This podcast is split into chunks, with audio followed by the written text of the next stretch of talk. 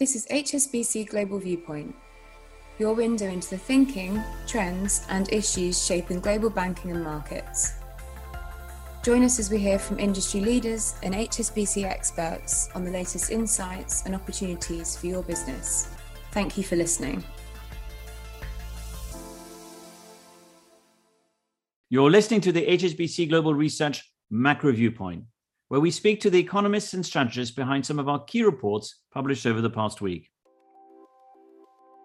Coming up this week, interest rates are now higher in the United States and the UK. We look at what's ahead.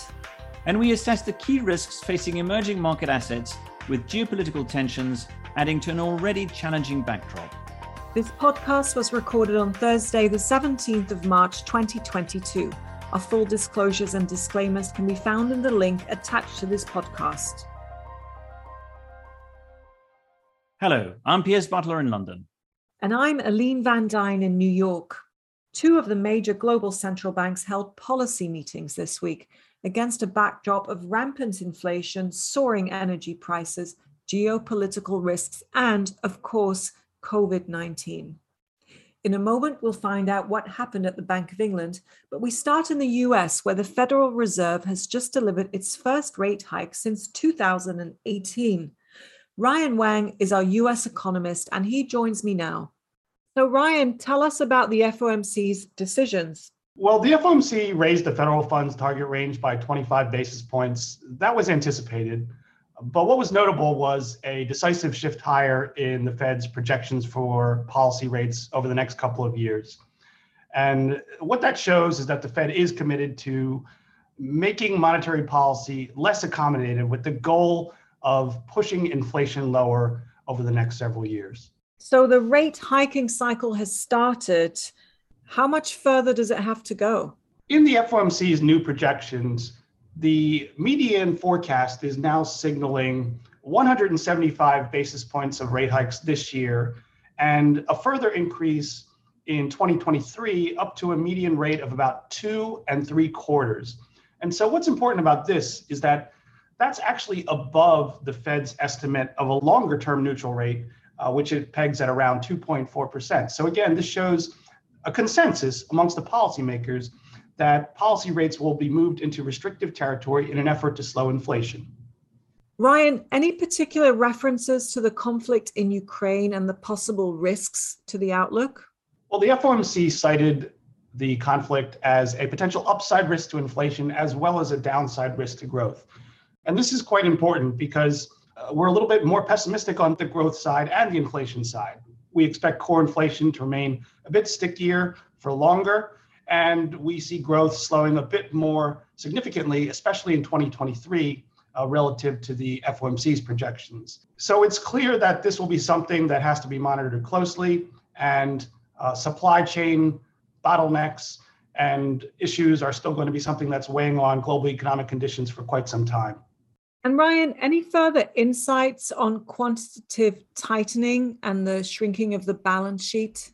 Yes. Well, Fed Chair Jerome Powell said in his press conference that a lot of progress had been made at the March meeting. And it sounds like we will get a clear picture about the structure and the form of balance sheet reduction when we see the minutes from this meeting in several weeks' time. And so uh, we've maintained the view that the Fed will uh, formally announce balance sheet reduction at either the May or the June FOMC meetings.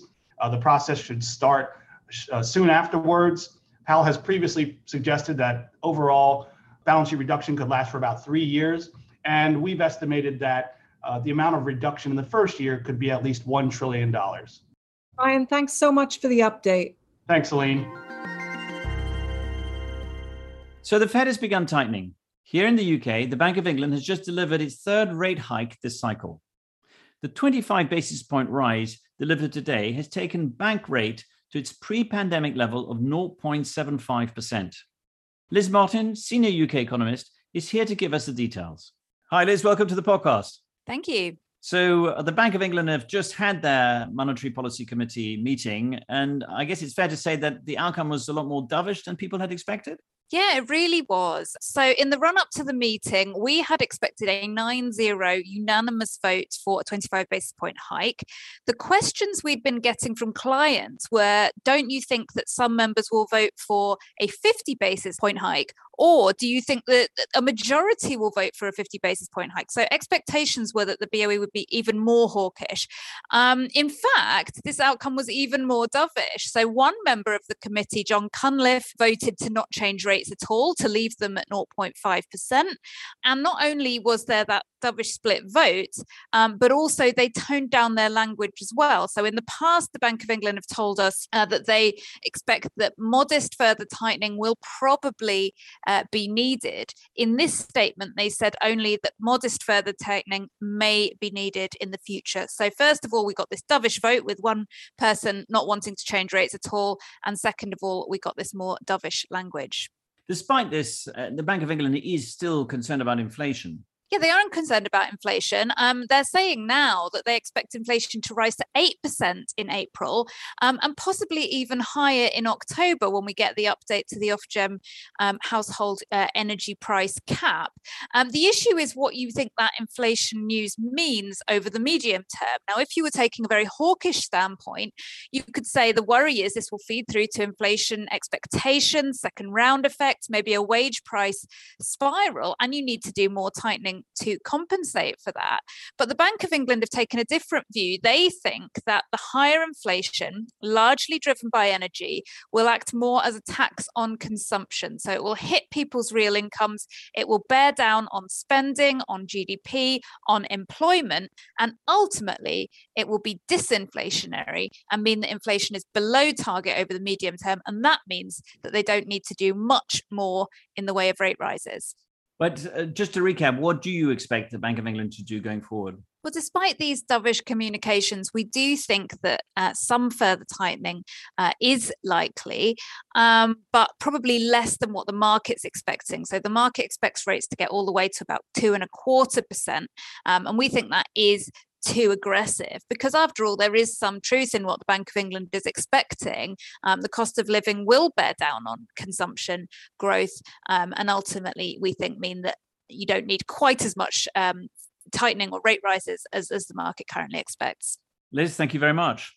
Thank you. We finish up with a look at emerging markets where the russia ukraine crisis has added to an already difficult backdrop for EM assets. Ali Chakiroglu, emerging market strategist, has been looking at the outlook in more detail. Ali, you've identified a surge in financial stress as tensions have risen. What have you found? Indeed, our financial stress indicators show a sharp spike following the latest rise in geopolitical tensions. This is an indicator which takes into account all emerging market assets and is constructed using the similar methodology to St. Louis Fed's financial stress index. And the surge in financial stress index clearly shows that investors have turned quite cautious on emerging markets prospects and are not willing to take EM risk for the time being. So, how have emerging market assets performed so far this year? Well, 2022 haven't started all too well for risk assets, but for emerging market currencies and equities, things were moving broadly in the right direction until the escalation of geopolitical tensions. And after that, we have seen a sharp sell off in all EM assets, and particularly in EM equities, which have plummeted by more than 15% from their peak in mid February. On top of that, EM currencies have also weakened, though there are some diverging trends out there. Particularly worth highlighting is the divergence for EM commodity exporting currencies, which have done uh, better compared to others. What impact will the higher commodity prices have on the outlook for emerging markets? Well, rising commodity prices are likely to complicate the outlook for emerging markets for two reasons. The first reason relates to the higher share of food and energy in CPI baskets, which implies that upside inflation risks will remain alive. And the second factor relates to the higher share of energy in production costs, which means that uh, there are downside risks to economic activity. In a way, higher commodity prices would imply a stagflationary backdrop, which is not positive for emerging markets. So, which economies are the winners and losers from higher commodity prices? Although many EM economies are commodity producers, when we look at the net commodity trade, not all of them are uh, going to benefit from rising commodity prices. It means that there will be some winners as much as losers. The net commodity trade balance remains the largest in UAE, followed by Chile and Saudi Arabia. Colombia and Nigeria also stand out to, to benefit from rising oil prices. Meanwhile, Asian economies stand on the other end of the spectrum and are likely to have negative implications from rising commodity prices. Ali, thanks very much. Thanks, Aline. So that's all from us today. Thank you to our guests Ryan Wang, Liz Martins, and Ali Chakiroglu. Thanks very much for listening. We'll be back again next week.